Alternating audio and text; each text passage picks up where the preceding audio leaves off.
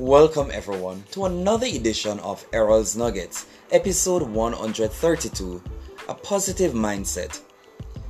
In order to realize the power of your dreams, you must possess a positive mindset.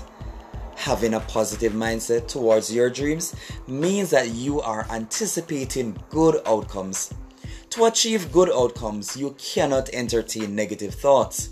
Negativity will produce fear, and if you are fearful, you will not realize all of your dreams. If your mind is absorbing negativity, you need to talk about what is bothering you.